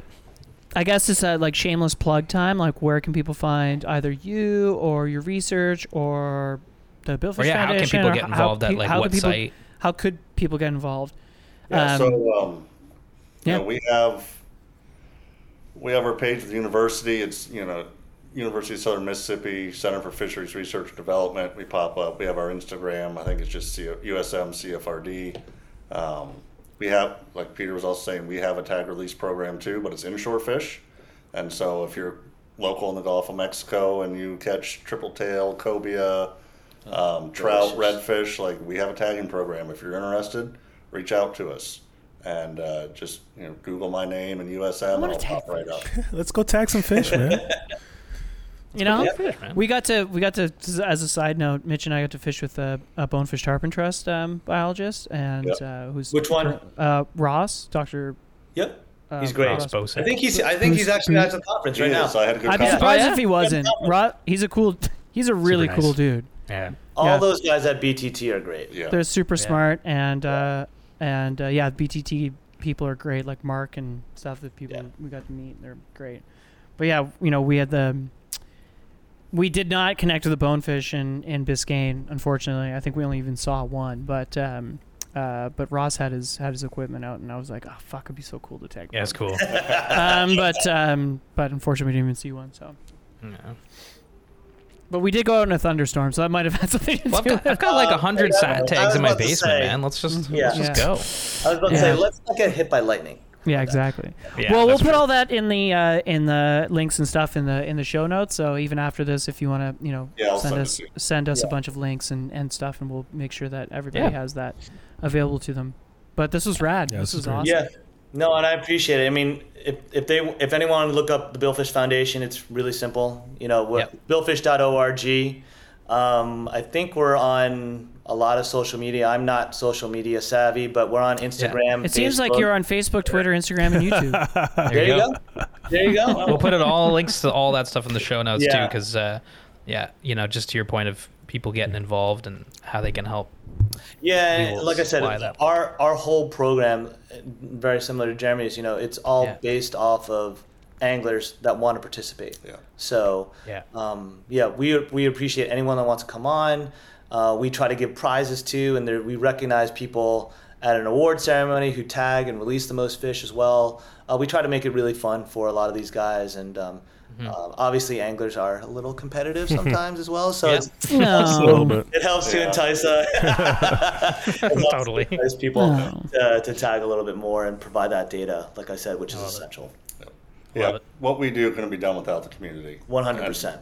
You know, in all facets of our, our jobs. Like it's the community really drives all of this, whether it's participating in the research or just having that conversation of going, "Hey, I caught a such and such. You know, what do you think Yep. about that? I've never seen one before." Well, that's a new line to new line for us to follow up then and see what's going on. Absolutely. And so the Yeah. community is really, really important in everything that we do in, in fisheries. I love it. Okay, well, yeah, we'll put we'll put all those links in the uh, in the show notes so that we can keep growing that community and bringing people together. But uh, yeah, Peter, Jeremy, thank you guys so much. Yeah. Yeah, thank you up. so thank much. You, no, great. thank you so much for, for having us. We, we do appreciate it. I'll, I'll make sure to to uh, say thank you to Hannah and Joe as well. So uh, Yeah, sure. they're great. Yeah, that was so Well- nice of them to connect us. And yeah, it's, I guess it's it's Marlin month on the SoFly Yeah. podcast, Marlin baby. month, yeah. This is show number two. Woo, so go Marlin! Yeah. I love it. Um, Uh, cool. All right. very right, well, thanks so much, guys. Have a good night. You Yep, too. Thank you guys. guys. Thank you. Appreciate it. Appreciate the time. Today's show is brought to you in part by Chums. You know, Chums, the company that makes those can't live without 'em straps that keep your sunglasses on your melon. Believe it or not, Chums has been around for 40 years, making top notch outdoor accessories for all the guides, river rats, and weekend warriors out there. Chums got their start in southern Utah back in 1983 when a guide on the Colorado River invented their now famous original cotton eyewear retainer. Chums still makes many of its products in Utah, and everything they produce is designed to help you hang on to the gear you value most. Head to chums.com to explore a wide range of products, including wallets, roll top dry bags, waist packs, dry sacks for your phone, and of course, glasses, retainers, and all kinds of wicked styles. Every time we hit the water, Chums is right there with us in the form of amazing gear, which means we never have to worry about our sunglasses or phones sinking to the murky depths of the waters we love to fish. Head to chums.com to check out their full lineup of outdoor accessories. That's chums.com. Yeah, welcome back. That was sick. Uh, great show, Peter and uh, Jeremy. Thank you for coming on. Uh, hey. Why are you talking so low there, uh, Mitch? It's because it's dark here. It gets dark at like four o'clock now because it's daylight savings time, and we're Do I in need to get you a sad lamp? It's like four four p.m. I kind of like it because it's cozy season. So it gets dark early. I get my It's blankets out. I get It's my good cozy season. slippies, and I get a little tea, and I'm cozy. I'm a cozy, guy. You know what I'm saying? But come Jan, I'm a depressed guy, but I'm still cozy. Not if you But go I'm to just- Miami That's why. That's why. In, that's why in February We're we gotta going be Miami, Miami guys. Yeah, we're going to In fact, that's where isn't that where Peter's from? Yeah. Uh, uh, I think he's from Miami, to- right? Totally. Or Florida? I don't know, but Somewhere in South Florida. Um, yeah. Yeah. But anyways, um, what's going on? Uh, well, uh, it is November sixth. Uh, when we're recording this, but of course this comes out November fifteenth for everybody in and around London, Ontario. Mm-hmm. December third, we are hosting a screening of the F three T yeah, London, Fly Fishing Ontario. Film Tour. London, Ontario, with uh, Eric Lund from uh, Esnagami Lodge, and of course, uh, Drift Outfitters is helping us out with uh, ticket sales and everything. Yeah. Um, doors are at eleven. Movies start at eleven thirty. We are at the Highland Cinema, correct, Yep. Mitch? In London. That is yeah. correct. Highland Highland Cinema. Cinema.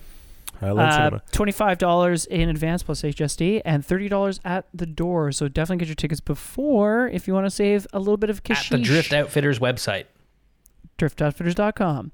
And we also have some wicked raffle prizes. Yeah. Um, uh, like a pair of Costa sunglasses. Wicked for raffle example. prizes. Like if you were at the Toronto Um, one, or the people that are listening that went to the Toronto one, like you know, we got we, we brought the heat when it came to prizes. Oh, Oh, we'll bring yeah. the Those heat in sick London too. prizes. We're stoked. We're stoked to do an event outside of Toronto. That's for Yeah. sure. So yeah, if you're in London on December third, um, Come on you know, down. come ha- come hang out. I'm You're sure the we'll- next we'll contestant on the F3T. That's right. How did the how did the song go? I don't know. I always default to John Cena for some reason, even though I know so dumb. And then uh, last Saturday, uh, a couple days ago, your brother was in town. He mentioned we went, uh, we Yeah. took the boat out and did some steelhead. Yeah, we did a float. We did a float, uh, and uh, I've never seen the Nottawasaga clear. it was a Yeah, beautiful, that was beautiful so fall day. clear. Yeah, Beautiful the fall water was day. very clear. yeah. Beautiful fall. day. Steelheading in Beautiful November, you know, you never know what you're going to get in terms of weather. Could be really windy, which makes it really Could be really- bone-chillingly cold. Which doesn't, really you know, it's good, but it also can sometimes get pretty hard, you know, and you're freezing. Um, so it was beautiful weather. Couldn't have asked for more, and uh, it was A super lot fun. of, lot of good times, a lot of good jokes. a lot of good jokes, a lot of good I was laughing a lot. Had some fun. Smoked some stogies, ate some sandwiches, ate some good cookies. Not a lot of fish. Not a lot of fish, but you know, In fact, only one. Only one. yeah, but you know, it was uh hey, it's better than none. And also, like I said, it was still a fun time. Yeah. It's my first time in our boat, uh, Tom Rosen floater, so uh, I love that boat. I really great. do. It's a great boat. It's a great- I boat. think you know, like the more we do, we go on it, the more the little things will change. Yeah. Like, oh yeah, this has to, you know, Little change a nuances. little Can we tweak that's- this? Can we put this on? Yeah. I would say Yeah. definitely say like figuring out the oar balance thing. Um, They're heavy. yeah, because like, but I think if you just ba- put the weights, like um, Josh was saying, Yeah. it'll help like make them. I also more feel like I mean balanced. I've rowed Matt and Josh's boat, Yeah. and their oars are definitely of higher quality. Right. yeah, like right. super light, right? Fiberglass.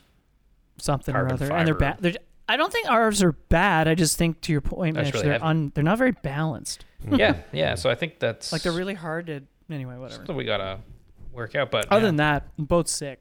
Oh, it's sick, man. It's awesome. It's a GB. It's a great boat. Boat's sick. It's a sick boat. Um, It's a sick boat. it's a sick boat. And then yeah, you'll you're going to Jamaica, man. Catch a jack. Yeah, go fishing Yeah. for sure. You don't want to go fishing? good. I don't know Uh, what the fishing. Like I know the fishing. I don't know what the great fishing's in like. Jamaica, but Uh, th- you're not going to go fishing. it's Yeah, great. yeah, is it not? Is it not amazing? You're going to get all the I don't know. I don't know You're not going to about go. No, All I know I is that there's think. All I know is that there, it's like access maybe can be tricky, right? Isn't that the case or something? Well, we're on a resort, a family resort, so I just got to make sure wherever I'm fishing is safe. And What resort are you at? Uh, You're the- gonna be safe. What do you mean safe? Safe? Can't you safe- just Well, I- fish you know, the we're- resort? Like just go fish the. just go fish the resort? I don't know. I've never been, guys. I've never been. What's the resort called? Uh, the Royal Why don't you just fish it? in Negril.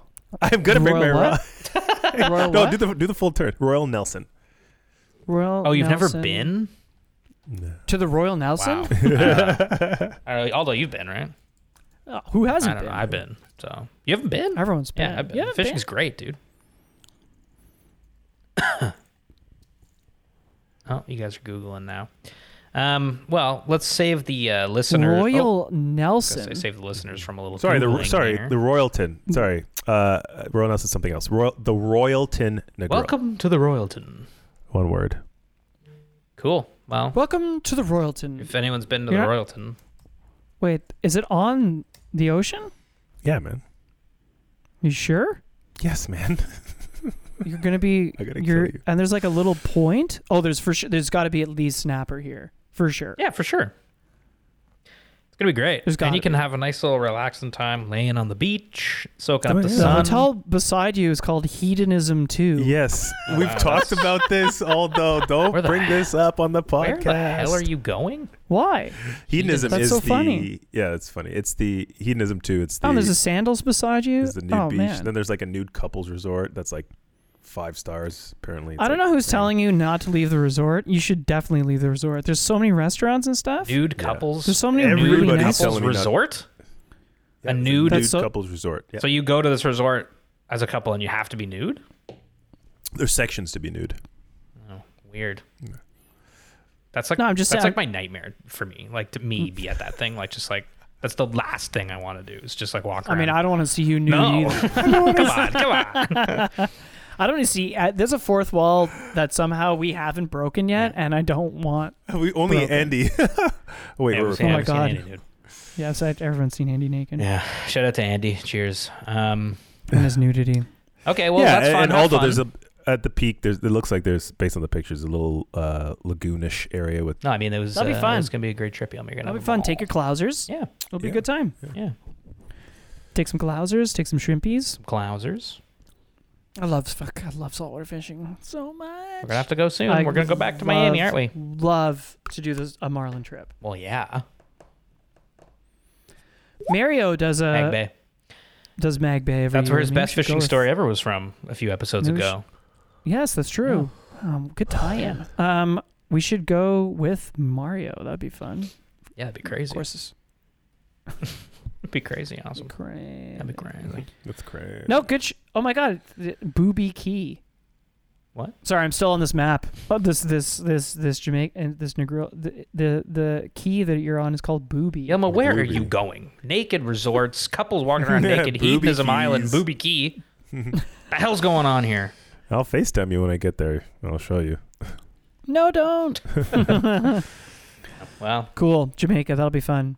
And then Mitch, you're going to Japan. yeah, when Which this is comes going out, to I'll be in Japan. Japan. Yeah, Are you gonna bring be your Japan rod? when this comes out. to Japan. No, I'm not. Um, there's some good fishing around uh, the in the north and also yeah, kind of around where we'll be. But Where will you be? well, we're going to Tokyo. We're going to Hello. uh, Kyoto. We're going to Osaka. We're going to Hiroshima. We're going to uh, maybe Nara. Um, we're kind of doing the the golden route for the oh most man, part. can you what they call please go to the fish market in Osaka and eat everything? Oh yeah, we definitely just You know, you, you can buy like you go there and you buy this the the fish, Yeah. and then you go to the restaurants. they prepare it and for you. and they, yeah, you buy it at the fishmonger, and then they prepare the fish that you just bought at the fish. Sounds awesome. For you. That sounds and you just heavenly. slam beers Yeah, and eat yakitori. sounds amazing.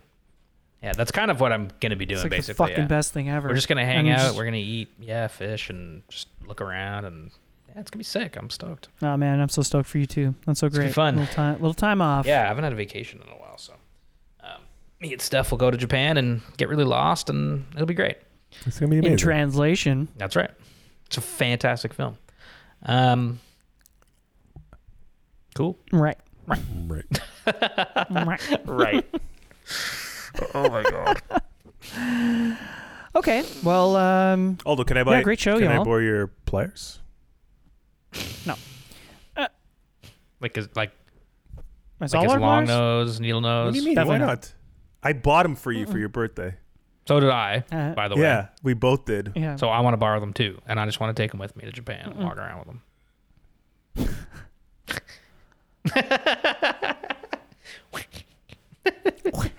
yeah, you ask- can have them, yo. Of course, you can borrow them. Oh, well, No. I guess we'll see. We'll see Thursday. Come on, man. It's only for a week. I'm not gonna ruin them. Well, well, well, well, well. Uh, yeah, your hopefully we can get those pliers for you. What did I do? You say friends. What did I do? you have pliers. I don't have salt pliers, bro. Sure you Yeah, do. you do, don't you? No, I don't. What What if I had like a pair of uh, Dr. Slicks? it's a I s- gave you a pair Dudes. of Dr. Slicks. Dudes. What the fuck is happening right now? What's happening right I now, I gave dudes? you a pair of Dr. What's happening now, dude? dudes. I don't have. I Dude, don't where's have. my pliers? Dude, yo, yeah, they were like green and yellow. That's kind of fun, eh? No. Huh. Well, Oh, so you lost the pliers, pliers I gave you, Oh my god. and now you wonder why you can't borrow the pliers. well, there you go. You got a point there, Yelma. You do. You are. That's why we call you lo- losty. He's fibbing. There's no such thing. Fibs. He's fibbing. Right. Right. Right. Thank you, everybody, so much for listening. Yelma, have a fantastic time in Jamaica. Uh, and uh, Get nude. Get nude on Hedonism Key, or whatever the hell it is you're going to. Booby. And uh, yes, thanks everybody for listening. Thank you, Peter, Jeremy, for coming on the show. Uh, thank you for Costa for the Marlin Fly project, and uh, thank you to uh, everybody in the world. Um, you're great. Thank you, that is it for me, Mitch. Aldo, everybody. Thanks, everybody. uh, Yelma. Bye. See you later. Take care. Comb your hair. There. You can find all of our content at sofly.ca. Reach out via email by sending your questions or comments to info at sofly.ca. Find us on Instagram at the SoFly Crew. Thanks for listening.